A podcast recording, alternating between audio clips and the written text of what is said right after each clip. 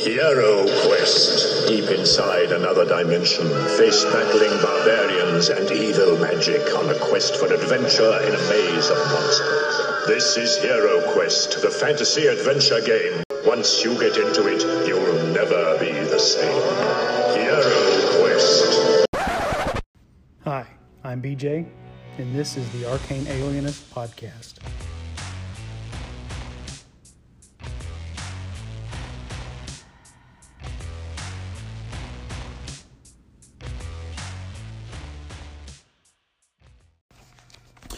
So that was, in fact, the voice of the, the late actor Christopher Lee um, doing the voiceover for a 1991 Hero Quest commercial. That was the, the version in the UK. We got a different narrator in the uh, in the United States. Um, of course, Christopher Lee, one of the most impressive and interesting people to have ever lived. Uh, war hero, World War II hero, British spy, Nazi hunter. He, he was basically the real life James Bond. Uh, and then becoming an actor, he he, he cut a, a, heavy metal album as a lead singer of a, of a heavy metal group, uh, and of course he got to play Saruman, Dracula, and a Sith Lord, over, among many other roles over the course of his career. So, uh, yeah, Christopher Lee was pretty cool. But we're not here to talk about Christopher Lee.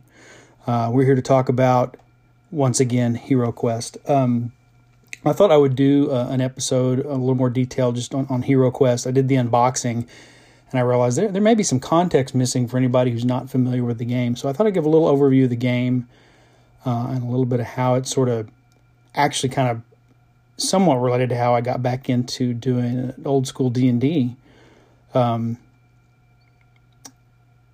as sort of a source of inspiration. And then I, there's actually a couple of uh, mechanics you might – take from Hero Quest and consider might consider putting them in a dungeon crawl when you're playing uh, old school style games. But first, I want to take some calls from people who called in about the unboxing. Um, and really, the, the idea you're going to hear from um, Carl Rodriguez of the GMologist Presents. You're going to hear a, a, call from Jason Connolly of Nerds RPG Variety Cast.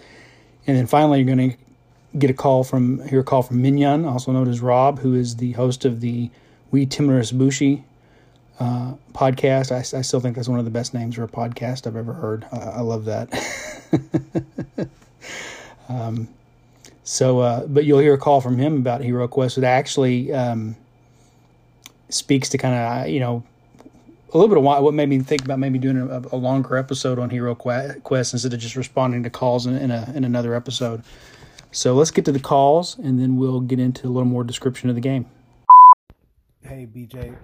Thank you for your overview of Hero Quest. I'm sorry I don't really get board games.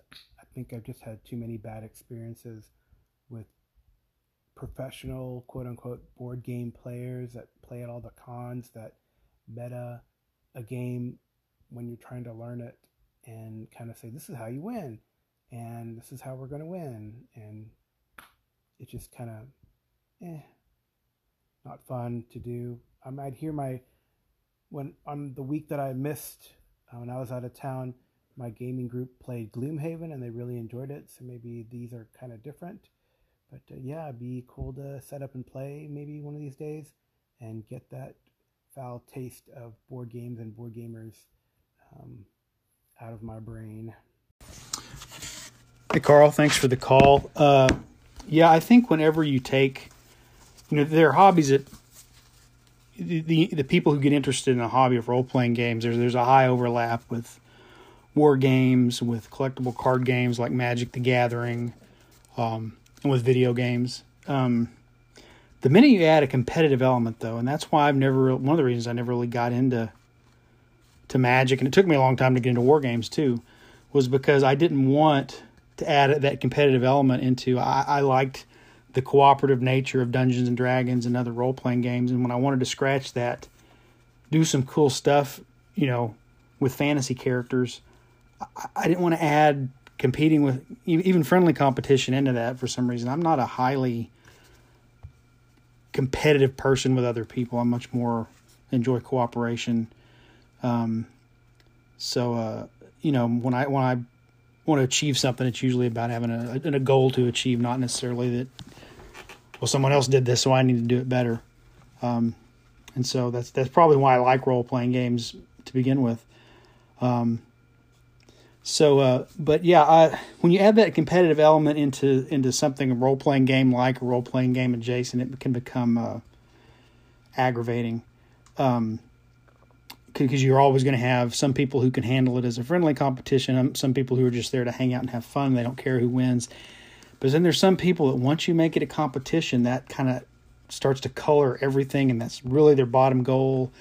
And uh, I think I, I don't think I've mentioned in the podcast, but I have mentioned I think some of our discussions on Discord that I originally had a kind of a bad taste in my mouth about Warhammer uh, because my initial introduction to Warhammer were, um, well, probably more than just this, but it was sort of, oh, how do you get into Warhammer? Well, you know, read the rules and then find an experienced Warhammer player and let him kick your butt over and over again until the light bulb comes on.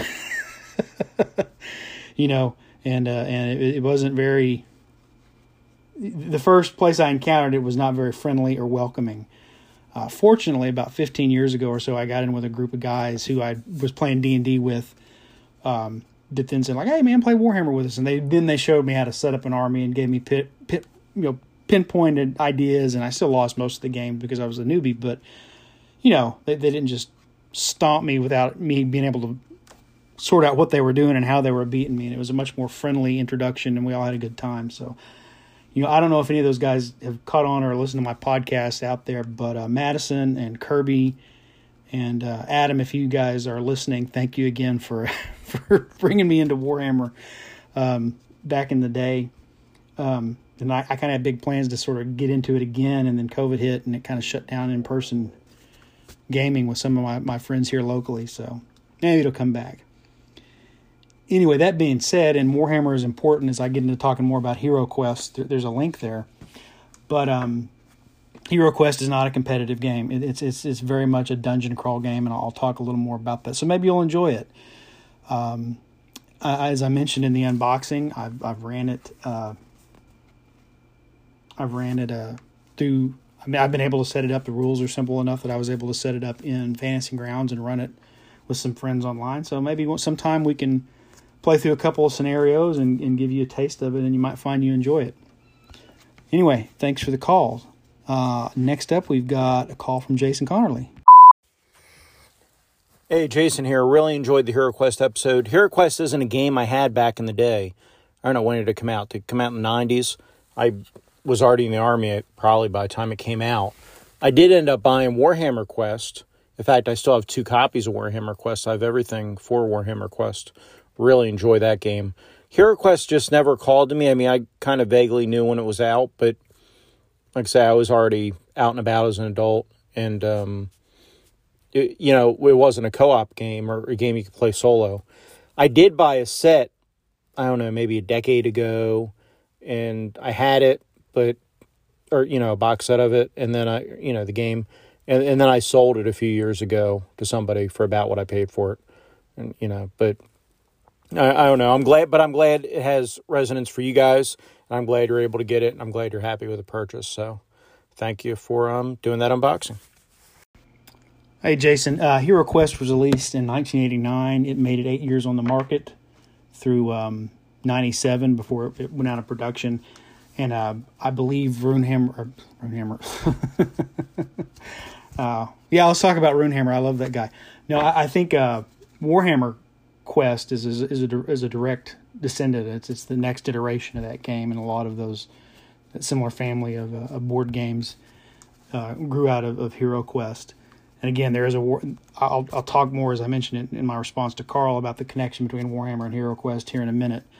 Um, but yeah, I hope you got a good price for that. I know uh, you may have. He was kind of the background talking during the unboxing, but but my, my, my friend Jerry had mentioned he had he had sold a box set a few years ago and he got like over 300 bucks for it so they're highly collectible um, and uh, I've got I've got my old box I'm actually going to look at it as I describe the contents for just explaining the game my original box set not my new one um, I had I only got this one a few years ago. I managed to get it on eBay before the prices started skyrocketing. Um, so uh, it's in pretty good shape, but you can tell that it's you know thirty year old game. Anyway, uh, yeah, I think uh, love to have like I mentioned to just mentioned to Carl, getting an online uh, game set up at some point to to showcase it for maybe some people who've never played before and see what it's like. Um, but yeah, thanks for thanks for calling in, and uh, I will talk to you again later. Hey, thanks for the mega mega um, episode on the unboxing of Hero Quest. Uh, this is Menion, also known as Rob, by the way. Yeah, it was, it was pretty amazing. Yeah, it takes me back. I think when that came out, um, our attention had started to flag with the old D and D, but that kind of reignited that excitement that we had about delving into these, you know, down these corridors and getting treasure. And we, I think we went back to D and D quite big after that, probably second edition. Anyway, great stuff. Yeah, um, doesn't sound cheap, but um, it sounds like you got your money's worth. So that's what matters, eh? Anyway, uh, I'm still listening. I'm doing what is known in the business as a Norton, a Daniel Norton, but don't tell anybody. Thanks for calling, Rob. Um, I appreciate it, and I think we probably have a similar feeling towards Hero Quest. I, you know, I, I didn't, I I didn't get it when it first came out. I got a used copy later on and really enjoyed it, um, and have enjoyed playing it. But I think when I got the particularly this copy I have now, the the, the original, um, that sort of got me uh, a little bit itching for some classic dungeon crawls, and that's what led me to pull out my. Uh, Moldvay Cook box sets and start flipping through those for ideas and really kind of got me to say, you know what, I think I'm going to run an old school D&D campaign. And of course, Old School Essentials has been released in the midst of me planning that out. So uh, I've been using primarily the Old School Essentials rule set, but that is, of course, just BX D&D. Um, but yeah, it, it did um, kind of inspire me to, to, to, start thinking about some older school games with some simple mechanics. Um, you, you can use the rules for Hero Quest for a really mini role playing game if you just want to add the role playing aspects to it. Um, I, I would think I don't know if it would make for for a long term campaign, but, but it might make for a little mini one because the your the characters do improve from one quest to the next and gain new treasure and gear and things like that. So, um, yeah, I, I, I appreciate you. Uh, I appreciate the sentiment and I appreciate the call. Um, and yeah, it was a it was it was a bit of a chunk of money to get it, but I think it came out it comes down to about a dollar fifty a miniature. So that's that's not a bad when you consider everything you got. It was just a big upfront investment rather than collecting it piecemeal. The new one, I mean, it is not not the classic one. Um, so, uh, thanks for the call. Hope things are going well for you over there in Japan, and please uh, call back in the future anytime uh, anything that I, I bring up or that sounds interesting, uh, catches your attention.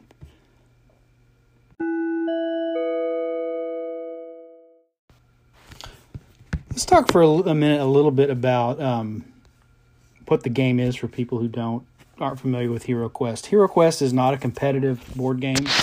It's a it's a dungeon crawl game. Uh, I don't know if there were any quite likes of this before. I guess there was Dungeon from back in the '70s that TSR put out where you, your job is to go into the dungeon and, and get out with as much treasure as possible. Um, is, that that was much more of a board game and not a role playing game, although it was co created by Gary Gygax and published by TSR. Uh, Hero Quest came from Milton Bradley initially, um, which is why Hasbro is publishing the new one because they've since acquired Milton Bradley. Um, you know, I think eventually Hasbro is going to own all things gaming at some point. all games and toys. Um, but Hero Quest, uh, you have a board, and it, it's it's a kind of a generic dungeon board, but but in each scenario, parts of that board get blocked off and the doors get rearranged so that you're really playing on, on only minor sections of the board in different configurations. And you can find pictures of this and videos about this online if you want to. So you've got a different kind of dungeon with each each scenario. And the original book had um, let me look here. 14 quests of increasing difficulty. Um, and so uh, one player has to play the role of a game. They don't call it a game master, but you've got a little screen that's got the the essential rules on the back and some artwork on the front that you set behind. Technically, it says you're playing Zargon. Zargon is this uh, powerful evil sorcerer who is the adversary. Um, but I think in the spirit of the game, it's not like you're trying to. It's not an. It's not you playing against the players. It's you're just as a typical game master or just uh, running the scenarios and having the uh, the monsters do what seems logical and, and natural to them. Um, the, the the game comes with uh, few, some tiles and some um, furniture. You know, you know, doors and uh, tables. Uh, there's a cupboard. There's a torture rack. There's a, an alchemist table. There's a sorcerer's table with with a you know open book, spell book. Uh, there's a tomb or a crypt, and uh, you, in different scenarios you find th- these are just kind of there to kind of decorate the rooms um, that you go into as you move your game piece through the board. Um, and so again, you, players don't know what's in the room till they open the door, and then the Zargon or the game master puts the uh, the furniture and the uh, creatures in the room that, that are going to be there. Uh, and so it is very much, it's very much if you, if you ever pl- played a dungeon crawl in D and D where you're not really in character, and you're just like I'm, you know, I'm going to open the door and see what's in there. Ah, there's a goblin. You know, what are you going to do? Well, I attack the goblin, or I run away, or I cast a spell. It's just that it's it's it's um it's it's the the dungeon crawl aspect of D and D without the role playing. Um, so you could, I mean, you kind of make it into a role playing game if you really wanted to. Um, as, as, I mentioned uh, just just a minute ago, it probably wouldn't be good for a long term campaign or a huge overarching thing, but for a little mini campaign, you might even be able to to do that. Um, just if you wanted to have your character, you know, your missions are predefined, your objectives are predefined, so there's uh, it's kind of a, a campaign on rails. so I don't know how much uh, role playing will really enhance. You, know, you aren't going to make any choices like that. But so you got a board. Uh, there are different scenarios that, that you that the that the game master sets up, and then you move your pieces around the board, and you open do- open doors and uh, see what's in there. And usually, you've got some kind of objective that you're trying to get. Um, the game does have a little bit of a narrative opening. There's a wizard named Mentor who is featured a lot of times in the yard. He's got a big white beard and red cape, uh, who is um, uh, keeps an eye on Zargon and and um, to prevent Zargon from destroying the world.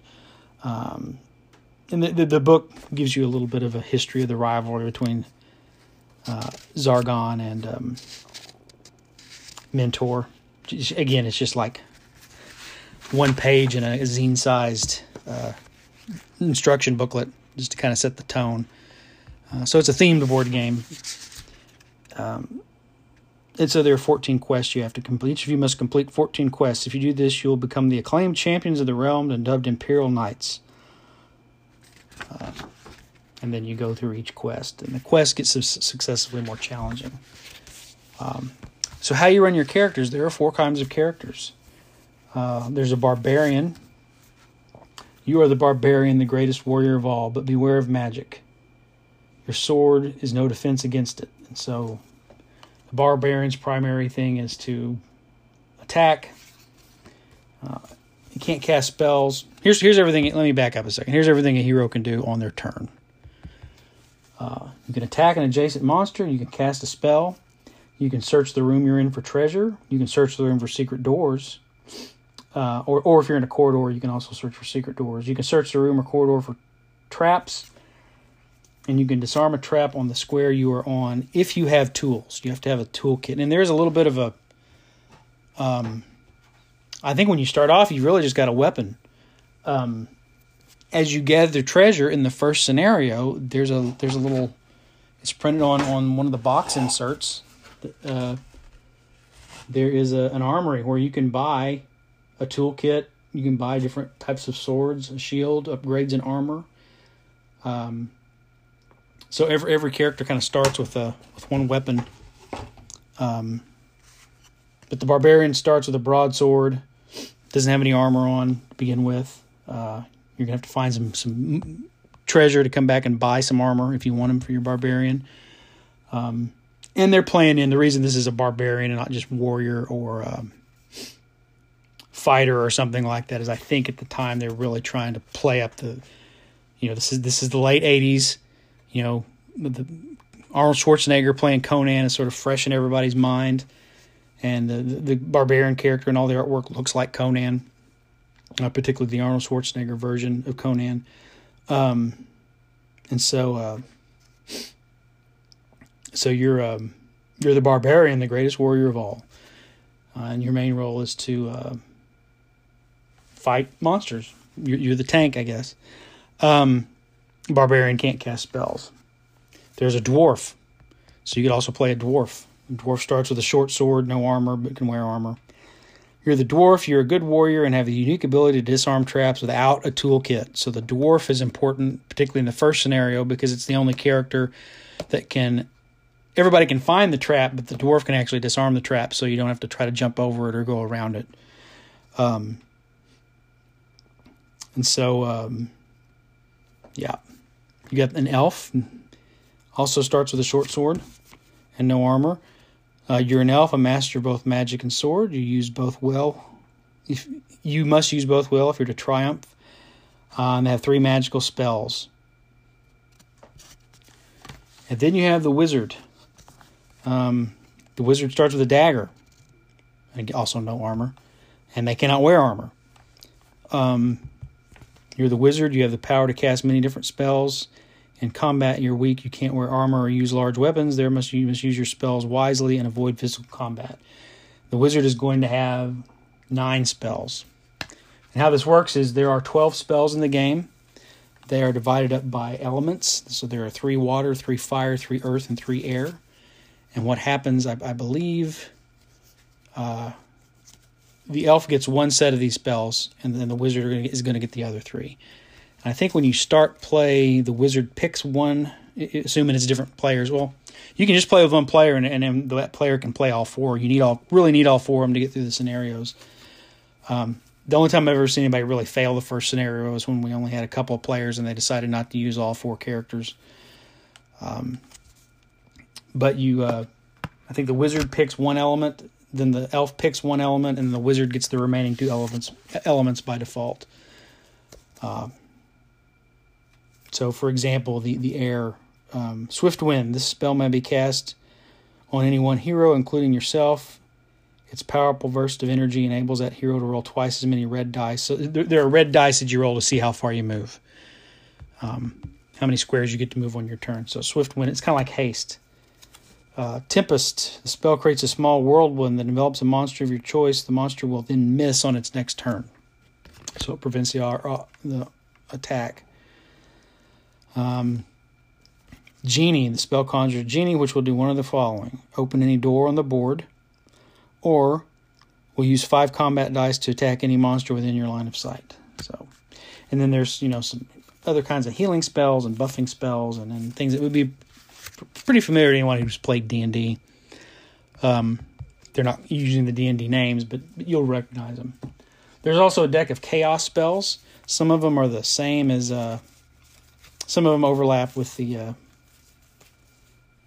like Tempest. That it overlaps with with the hero spells, but there's some like summon orcs and summon undead that are unique. Um, and as you get into the more advanced scenarios, you do have to combat uh, sorcerers or warlocks. I think they're, called warlocks in the old one. They, they've changed the name of them to sorcerer in the, I believe, in the new uh, version of the game.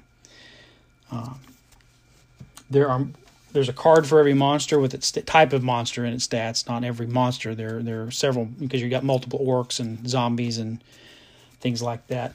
Uh, three of the opponents you face though are Fimir, Chaos Warrior, and uh, the, the, chaos the chaos warlock. Um, is that what it's called? Let me double double check in this rule book because it's been a while since I looked at this old one. Um, but th- these are clearly Warhammer uh, yeah, Chaos Warlock. These are clearly Warhammer. Uh, these are these are Warhammer sculpts and these old minis. There there are Citadel miniatures. Um, for the game, and it is tapping into the Warhammer Warhammer sort of uh, style magic and Warhammer style characters um, that you're looking at in these in your in this game. So it's a dungeon crawl that, that has a little bit of you can see some D and D in it, but but it's thematically more uh, the Warhammer's old world. And so um, and at the end, you fight the Witch Lord, which is just a souped up version of the, the Chaos Warlock. Now, because that's Games Workshop IP, in the new Hero Quest, they've replaced the Fimir with abominations. And I, you heard in the unboxing video, the, the you know these Fimir look like Fimir from from Warhammer, some kind of weird, strange lizard folk kind of creature.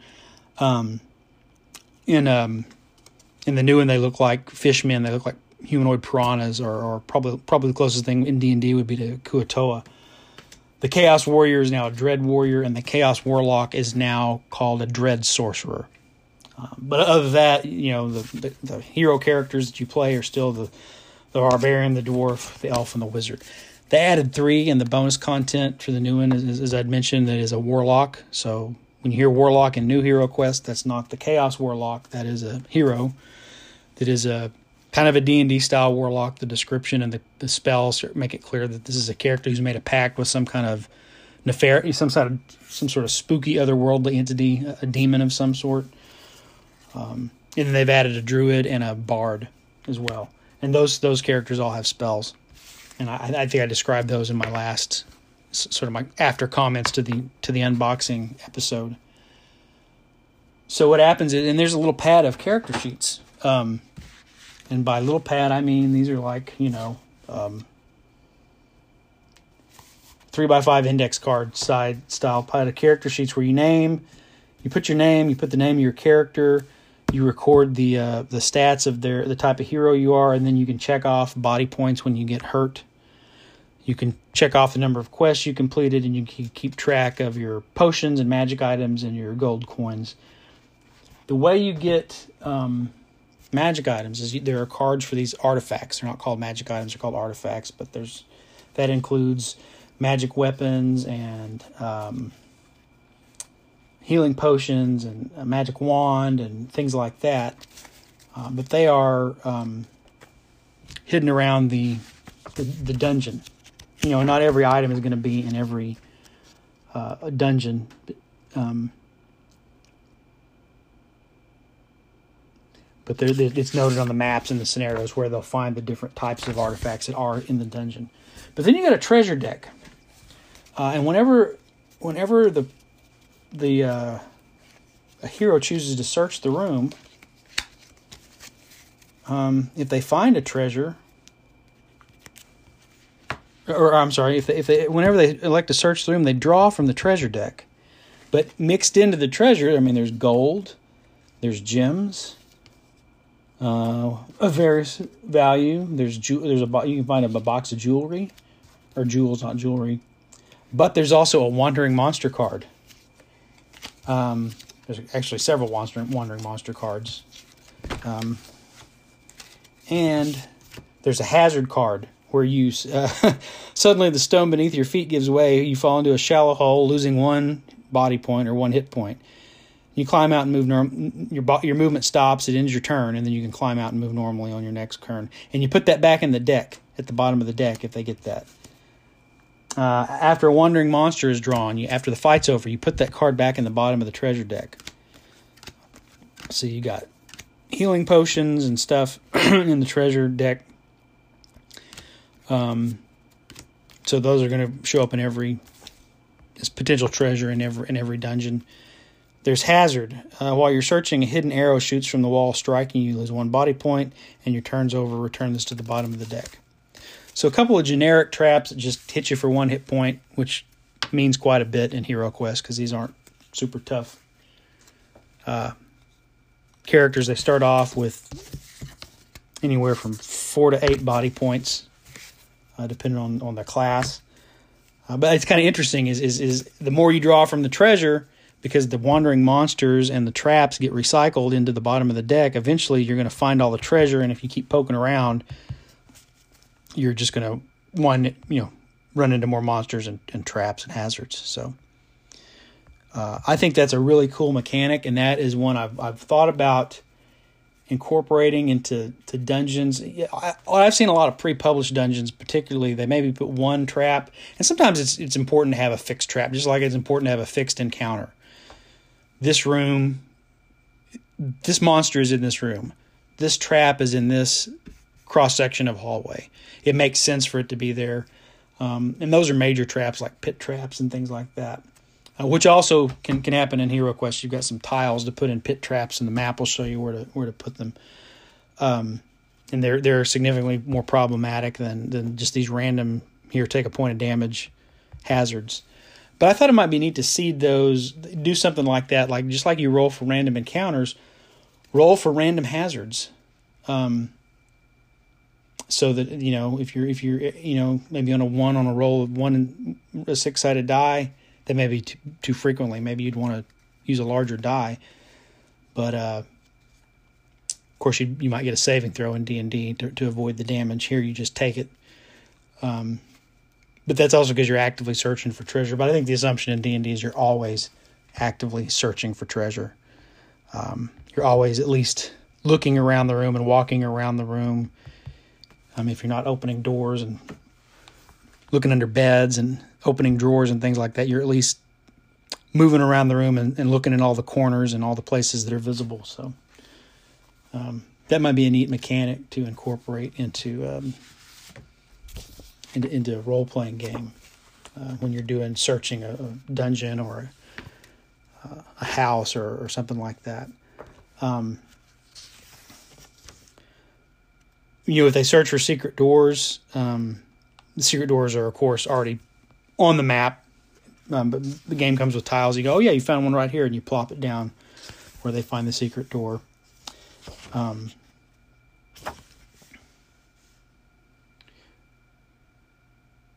there are pit traps, um, which are again pre, kind of th- these are traps that are that are pre marked on the map.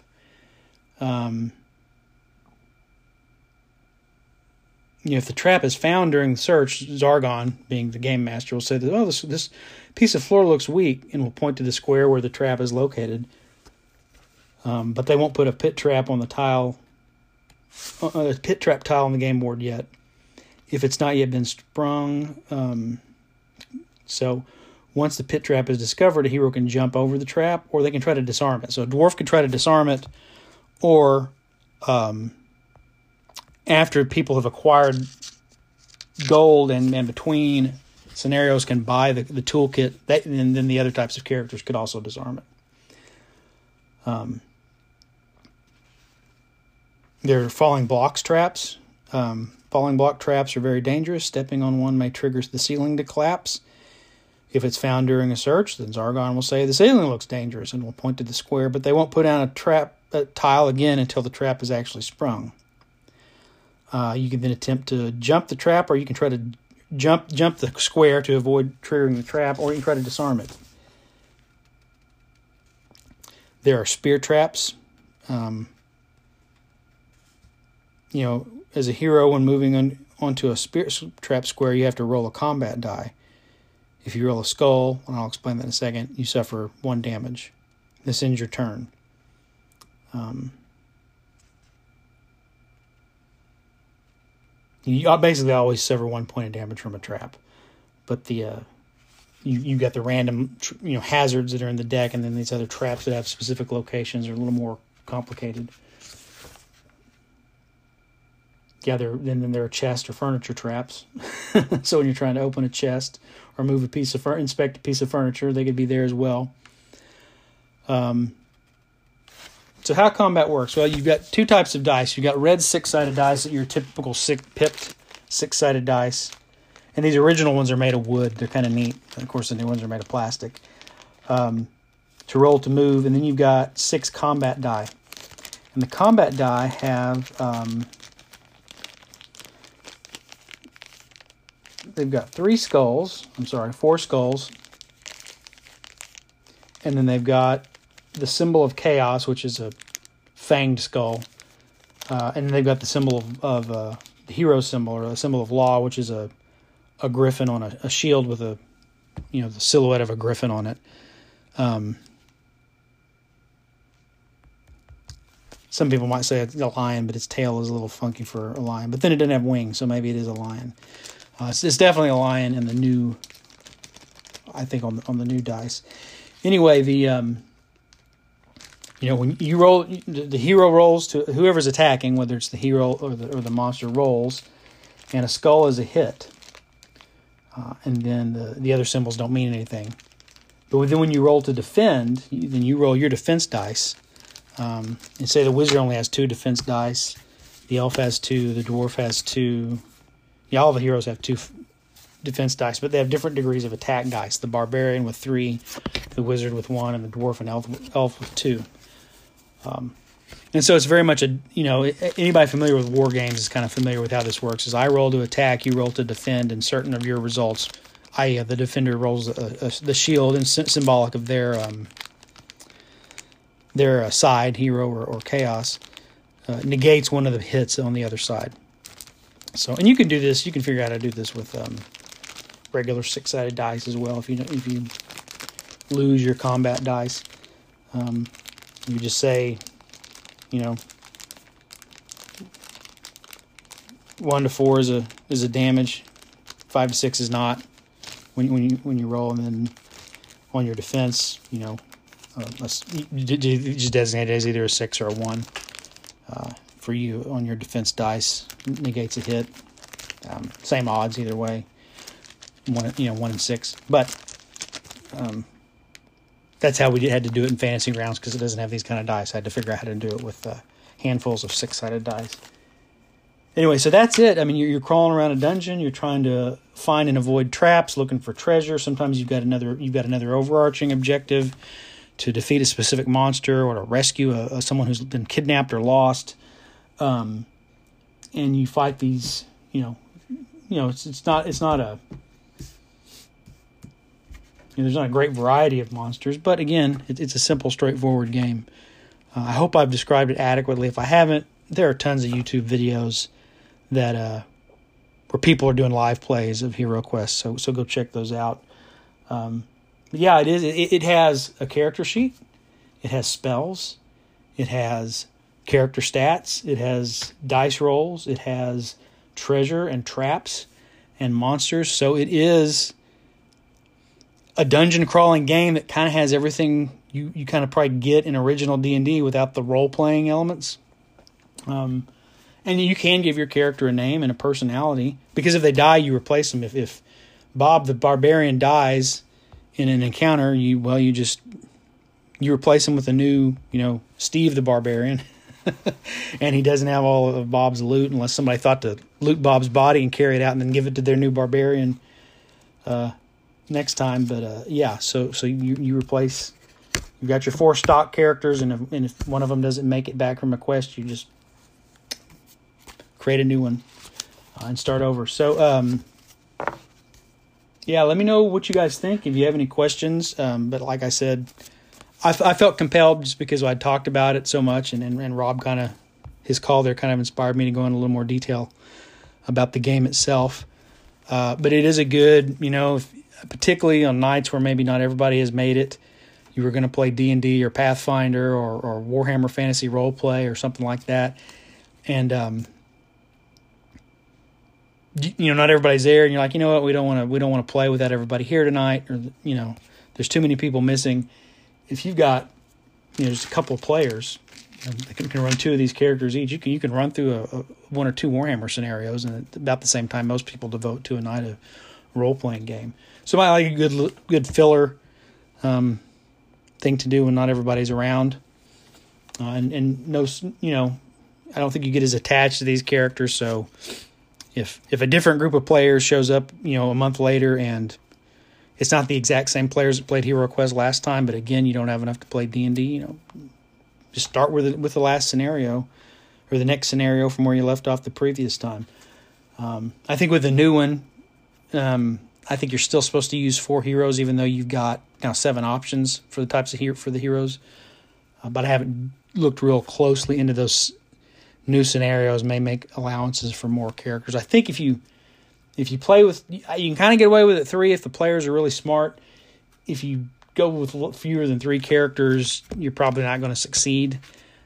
I kind of think there's probably going to be the opposite effect, and you might be able to just play five um, and do okay with those new character types. But if you put all seven on the board, then uh, it may become a little too easy. Of course, you can always up the ante by having the traps do you know putting in more traps or more monsters, and I guess at that point you're you're really you've become a, an actual dungeon master because you're tweaking the scenarios and making them your own.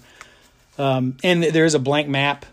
They, they give you a, a blank map of the board where you can sketch out your own scenarios once you've kind of played through all the other ones. So anyway, that's uh, that's it about Hero Quest. I, I don't know if that description helped. It was particularly good. Um, this is such a visual game. It's kind of hard to describe it verbally and do it justice. But like I said, there's plenty of pictures and videos you can find online about how Hero Quest is played and what everything looks like. So I'm going to wrap that up here. And as an afterthought for Hero Quest, just because I don't think we made it clear in the unboxing episode, this entire because I got the the the mythic tier that included the two expansions. This there are 95 miniatures in this thing. Uh, in addition to the the the the resin cast dungeon dressing and, and the tiles that kind of you can use to to, to create different um, arrangements on the game board. So that's 95 miniatures. Um, 95 miniatures. That includes, all told, across the expansions and the stretch goals. Um, for the heroes, that's two barbarian figures, two wizard figures, mentor, so actually three wizard figures, two elves, two dwarves, uh, a bard, a druid, a warlock, and then Sir Ragnar, who is an NPC. Um, then uh, there are uh, uh, the dragon, two gargoyles, six dread warriors, two dread sorcerers, the witch lord, 14 skeletons, eight zombies, eight mummies, 14 goblins, 18 orcs, and eight abominations. So 95, uh, 95, um, let's do a little math here 149, 99 divided by 95. So that's a dollar fifty-eight per miniature and it came with the uh, the game board, all the cards, um, and accessories, and uh, dungeon dressing that you can use not only in Hero Quest but in other. Uh, you can use it for Dungeons and Dragons or Pathfinder or anything else where you're going to break out miniatures. Um, I I think I'm a uh, I would refer you to the Dungeon Craft uh, um, YouTube channel, Professor Dungeon Master, and his his uh, Ultimate Dungeon Terrain, where he just uses minimalist pieces, kind of like you would on a on a set of a of a of live theater, where you just got a few pieces and people's imaginations fill in the rest. Some of these things that come in the Hero Quest are perfect for that. The just doors and tables and little things like that. So, um, yeah, pretty good value for the price. Um, I really do hope that they make it available. Uh, again for people who didn't get in on the on the in some form or fashion didn't get in on the uh, the original round of funding, and I would probably invest in another set to uh, have one set of the miniatures unpainted and one that I can sit down and paint because I really I really want to paint these guys. but they may retain a little more of their collectability if they're un- unblemished, you know, new in the box, untouched, unspoiled. Uh, and looking at what they're going on for for eBay now, I probably should have bought a couple of box sets just to turn around and sell on eBay. Anyway, enough Hero Quest.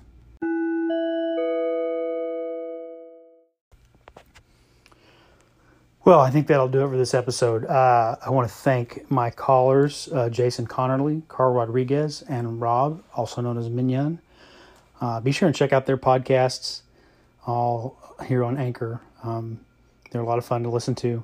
So, uh, everybody enjoy your games. Everybody out there who has Hero Quest, either the old version or the new, enjoy your Hero Quest. And uh, I'll be back later. And that's it for this episode of The Arcane Alienist. I want to thank Dave Bone for the cover art that I use for the episodes. Check out ironseer.com. And the music is Come and Get It by Scott Holmes Music. Uh, thank you for listening. Uh, give me a call sometime through the Anchor app or at the Anchor website, and I'll be back in the future with another episode.